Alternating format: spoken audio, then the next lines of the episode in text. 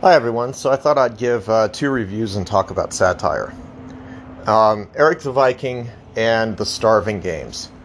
Uh, both movies are classic movie, just funny, classic type of humor. Uh, Starving Games is, is more like Leslie Nielsen type of humor, uh, you know, Naked Gun, uh, Police Squad, and uh, the um, Erik the Viking is dramatic comedy, right? I I really think that both are four out of five, four four out of five stars. You know, uh, for what they are, for the type of movies that they are. I mean, if you like um, satire, like Naked Gun, uh, that type of comedy, that type of sarcastic, sat- satirical comedy on pulp culture. Uh, get, just wa- watch it, Starving Games on, you know, oh, I'm watching both these on Amazon Prime. Eric the Viking is original humor that makes fun of history and whatnot. It's it's a classic Terry Gilliam style movie. You know, it's got Terry Jones in it. It's got, uh, er, you know, Eartha Kitt. Tim Robbins is the lead guy. And it's just funny uh, from a type of point where they have uh, long discussions. Uh, you know, a lot of it's highbrow comedy where you have to actually think through it. And uh, it's just you know, for that, it's funny. So, two different types of comedy, two different types of satire. Both of them, four out of five stars. I mean, I could see people, there are a lot of people out there who don't like movies like Naked Gun or uh, Kung Pao Legend of the Fist. And, you know, that's the, or, you know, Airplane or, or, uh, what, you know, whatever. And that's the type of hum- hum- humor that the Starving Games is. So you may not like it. You may not appreciate it. You may not. Uh, uh, you may really like the Hunger Games, and as a result, don't like the satire in the Starving Games. Uh, same thing with uh, Erik the Viking. Maybe you don't like highbrow humor, you know. So take these reviews as they're meant. Now, instead of going in depth and discussing those two movies, I just want to talk about humor for a second. A lot of people say you can't uh, make jokes about certain topics. That's not really true. You absolutely can. But the problem with a lot of uh, society is that. Sorry, I had a minor kitty interruption. So, anyway, the point is a lot of people make jokes that aren't really jokes. And that is a direct, I mean, I'm directly referencing people who uh, enjoy making racist jokes instead of uh, social commentary jokes, right? Like you, you, when you're talking about any sort of ethnicity or race, what you're really talking about is a social con- context, or uh, you're making a social commentary on that context. And you can make jokes about race, as Chris Rock has demonstrated many times, as um, Jeff Dunham has demonstrated, without making jokes that are specifically racist in terms of targeting uh, race for mocking purposes. A, a real prime example about racial commentary is uh, Tropic Thunder, Robert Downey Jr. I have to keep reminding myself throughout the entire movie he's a white man. he, he does it so well in a way where uh, it's the perception. I, and by the, when I say um, I have to remind myself he's a white man, what I mean is in regards to the makeup. I mean, the makeup is, is fucking fast, fascinating. But whenever he opens his mouth, right, he does the stereotype of, a, of an African American character, which is in like almost every fucking movie from the 70s. And at one point, they even make fun of it by pointing that out, right? And then you go to uh, the other actor the other Af- the Af- I mean the actual African American actor in there, and you find out that he's gay, and they're making a huge commentary on uh, the Af- African American Black communities, Black American communities, and uh, the real serious problem with homophobia, which it does seem to be a lot in a, in a lot bigger. Uh, or more widespread in African American, Black American communities than in similar white communities, quote unquote, white communities. And so you have a lot of great race oriented commentary and jokes. But because these jokes are not intended to attack, uh, debase, defame, uh, slur, slander. They are actually making a point about you know various relationships of different groups. Uh, you know, Robert Downey Jr. Uh, putting on blackface is a commentary about a dozen different things. Uh, one of them being Hollywood and its refusal to hire black actors. Another being actors who think that they're so good at their job they can pull off anything and they know everything about whatever it is that they study, right?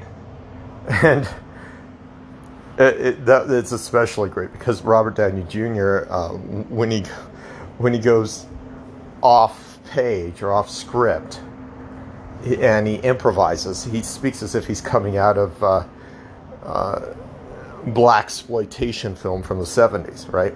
and it was not the 70s. It's, you know, and even then, it's that wasn't real life, right? And uh, you know, then the you have the uh, Starving Games, which is all about making fun of movies that focus around murdering children. Right? That's exactly what the Hunger Games was—a series about murdering children and the Starving Games just up and up makes fun of that, you know. Or you have uh, Erik the Viking and the opening joke. It's both a joke and a dramatic piece because it does not end well, you know, which is classic Terry Gilliam style satire, right? It, he, he makes you laugh, then he hits you with something that's, oh, you know? And that's, oh, uh, I'm sorry, blah, blah, blah. Uh, that's uh, when uh, uh, Erik the Viking is trying to rape this woman he never met on a pillaging expedition. So the opening joke is rape. Of course, she doesn't get raped, uh, but she does get killed because he tries to save her life. and it's the thought that counts. right? It's a it, it's a terrible scene in the sense that it makes you laugh at something that you probably shouldn't be laughing about, and then it makes you realize how serious the situation is by just up and killing her. And you're like, oh shit. You know, as, as soon as the scene ends. And that's expert satire. That's expertly crafted satire. And I don't care what anybody. I mean, I, I don't. Yeah, I know, I know. Terry Gilliam's a total fucking asshole. Yeah, he really is. Uh, that doesn't take away from the genius of the movie. And yeah, there there are a lot of terrible assholes in the world, especially in history. And at some point, I mean, they will produce something that's of value, you know. And Terry Gilliam's entire film career is fantastic. Although I will never, ever, ever watch The Fisher King ever again in my life. To top it off, you know, uh, Ricky Gervais has the stand up, and I think it's still on Netflix. And in the stand up, he says, People say you can't make fun of that. You can't make a joke about AIDS. You can't make a joke about this or, or that or whatever. And he goes on explaining how you can make a joke out of anything. He then gives demonstration of his skills, and the man has skills. You know, uh, he's on the same level as Mel Brooks. And Mel Brooks made jokes about fucking everything. I mean, the producers is one big joke and one big poke at how Hollywood games the system and fucks people over. It's really not funny if you think about the subject material. It's all about two producers stealing from people and uh, scamming investors, scamming the actors and everyone else who works with their production. Sure, he sits it on Broadway, which has the same problems, but it's about everything in the entertainment industry. These people are terrible fucking people, right? And the running gag throughout the movie is the play springtime for Hitler. Right? The producers know it's a terrible fucking topic. They're they're making a light-hearted romp about Adolf Hitler. You know, they they do it to try and fail. But what happens? The worst thing in their dreams. The audiences actually like it and it turns out to be a success. The whole existence of the producers is not only to show you that you can make a joke about Hitler, but also to show you that you can make a joke about peoples whose lives are being destroyed by greedy sharks in Hollywood. It's like the two, the two most untouchable subjects that you could imagine in regards to the Hollywood elite. That is pointing out how the Hollywood elite scams people, and even when caught, they still don't learn their lesson. And that's that's the first uh, untouchable topic, and the second untouchable topic is Hitler and making it funny. One of the worst dictators in World War II, making him funny. And, you know, it's the essence of comedy and satire is you have to know how to pull it off because you don't pull it off properly. You're going over the edge, especially with those sensitive subjects. You make jokes about AIDS, you make jokes about cancer, you make jokes about uh, Challenger exploding. You got to know how to make it funny. Otherwise, you're just making a terrible fucking uh, comment uh, that should have you strung up, right? So, you know what's what's also funny is that Captain America, the first Avenger, uh, overtly has jokes, has one specific joke about Hitler, or two, or two jokes about Hitler.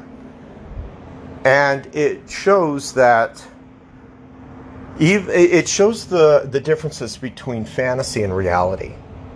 And maybe a, a lot of people missed it, but yeah, they definitely made a Hitler joke twice in Captain America. And that is when Hitler's scheming and crawling, uh, walking up behind Captain America to attack him, and Captain America turns around and punches Hitler in the face. Right?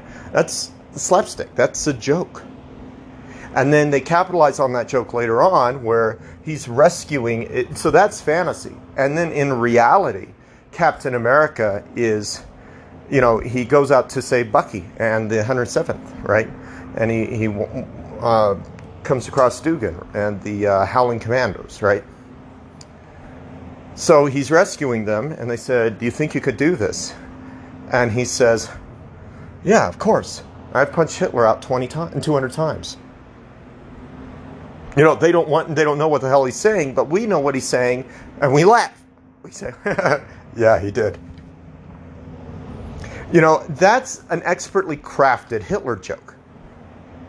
Uh, it may be uh, a low a low key Hitler joke. Like you actually have to think about what they were doing, but they were making fun of one of the worst dictators in World War II and and history, one of the worst, and uh, they were making fun of him, and uh, and people laughed every time.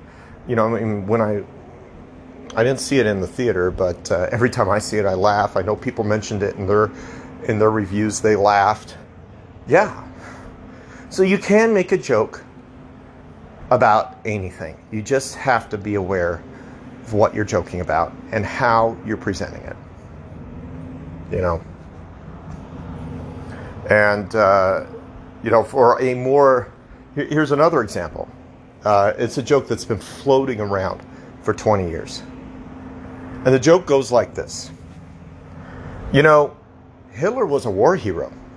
Okay, that's actually factual. He was a pseudo. He was considered a war hero in World War One, right? Um, so you start the joke with something that's semi-factual, right?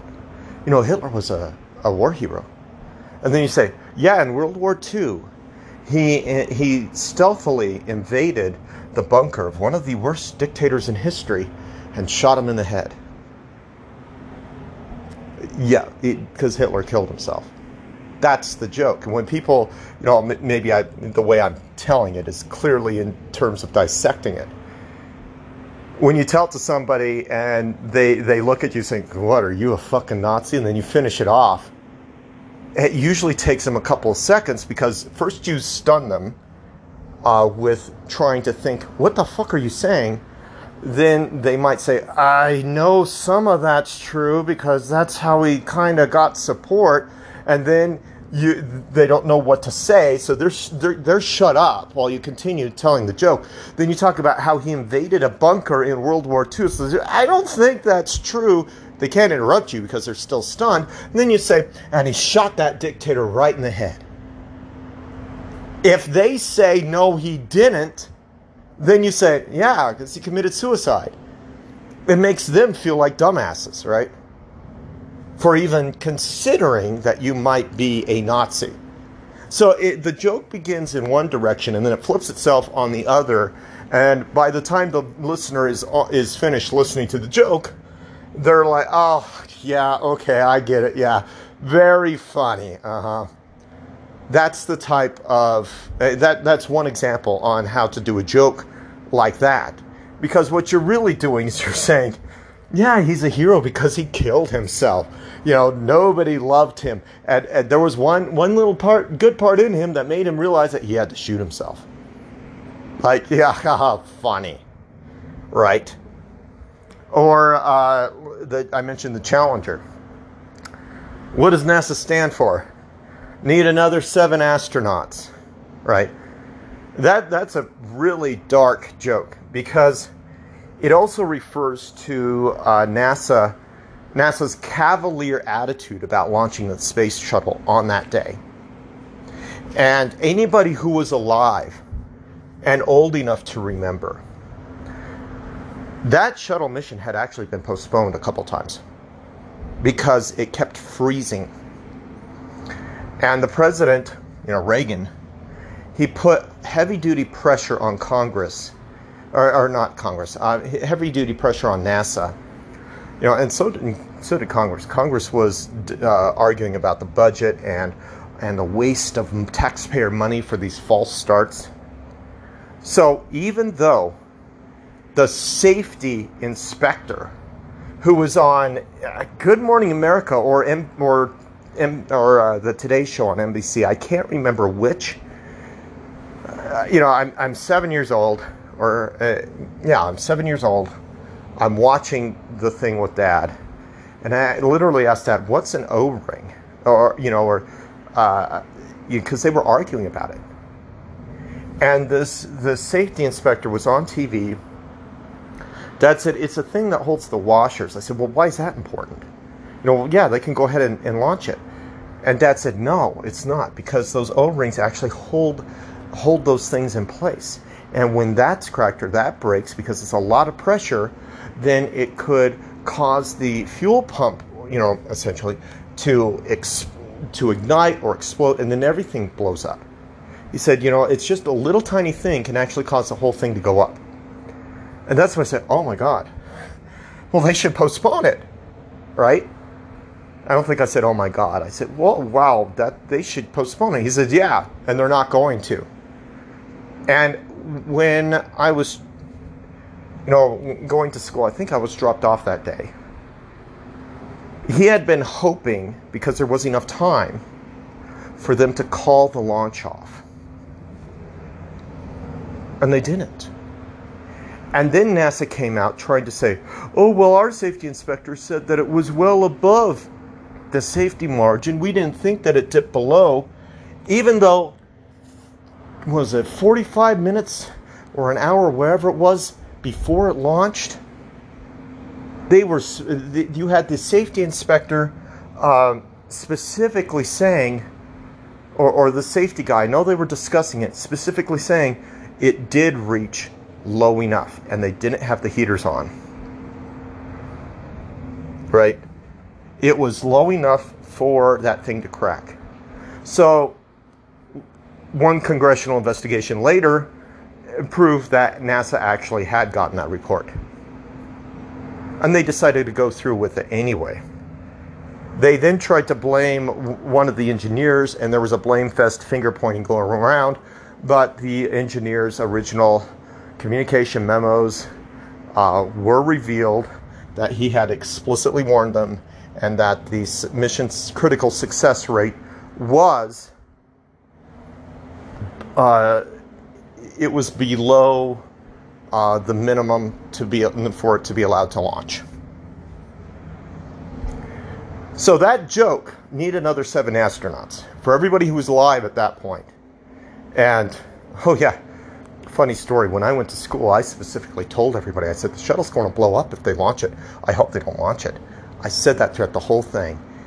And when it blew up, I said, I told you so. They shouldn't have launched it. I said that, and my teacher blew up at me. And I said it was on the news, and and I and she said, "How would you know? You couldn't know anything. You're saying I told you it's about people's lives." Blah blah blah. She went off.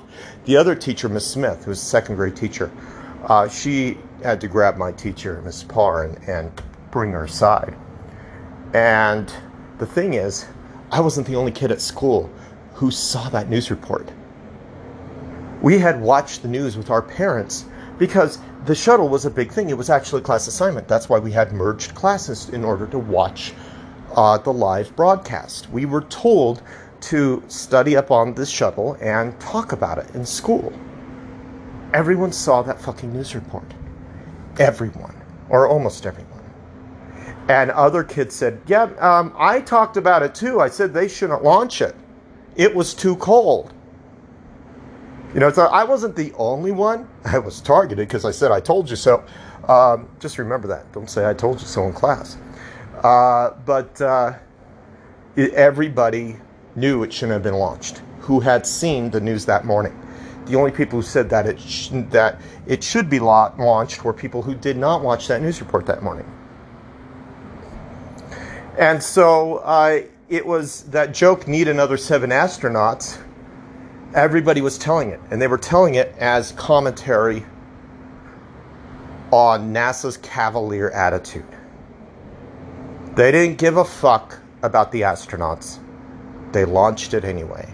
So that's why that joke is funny. But it's only funny in context. Ro- uh, uh, Robert Downey Jr.'s uh, joke is only funny in context. The joke about Hitler shooting himself is only funny in context if you know anything about Hitler, right? Well, he was a war hero. He killed himself, is what you're saying. But you have to force people to listen to it. the rape joke at the beginning of Eric the Viking is only funny in context. So, you know, and, and kids killing each other is only funny in terms of the context of Hollywood constantly producing films where kids are murdering each other. Like, really? So, that's when, you know, the producers, uh, it's only funny in context. Uh, you know, um, the whole thing. Springtime for Hitler is only funny in context, right? So anyway, that's that's when you can have jokes that push the edge. Right? And that's when you need to know where the edge is and what not to do and all that stuff. So, uh, you know, I just, I like most satires. Um, I don't like satires that go hard into the sex joke category. Uh, it, it, you got to be creative. If you're not creative, it's, it's just you just making like bathroom humor. Really, um, there is an, naked gun uh, when they wear protection. They're both in these giant condoms that cover each other. That's really funny. Uh, in the starving games, they just have the censored block over them as they're bouncing around on the screen. That's just funny, right? You know, uh, anyway, so I just wanted to share my thoughts on satire and comedy uh, since I was talking about some satirical films. And uh, tell you that yes, anything can be turned into a joke if you know how to do it well. Right? And uh, I know I butchered that Hitler joke. Uh, but that's because I was explaining it. When you explain a joke, you, you can't laugh at it. But uh, yeah, I, have I've caught people before even when I'm telling jokes, and just really, really run their brains through the ringer because they're trying to think, hey, are you are you a Nazi? Oh, oh, you're not a Nazi. Oh, I get it. Yeah, ha ha ha. Right. Uh, Seth uh, MacFarlane does that a lot with uh, American Dad. He's he's an expert at satirical comedy, at least with American Dad. Family Guy, I just think Family Guy is just crude, but uh, that's just me. Anyway, I I hope you guys have a wonderful day. I hope you are taking notes from somebody who is a comic critic and not a comic themselves. Although I do a pretty good job of telling Rodney Dangerfield's jokes. Those are fun. Anyway, uh, you guys have a good day. Take care. Love you all. Bye.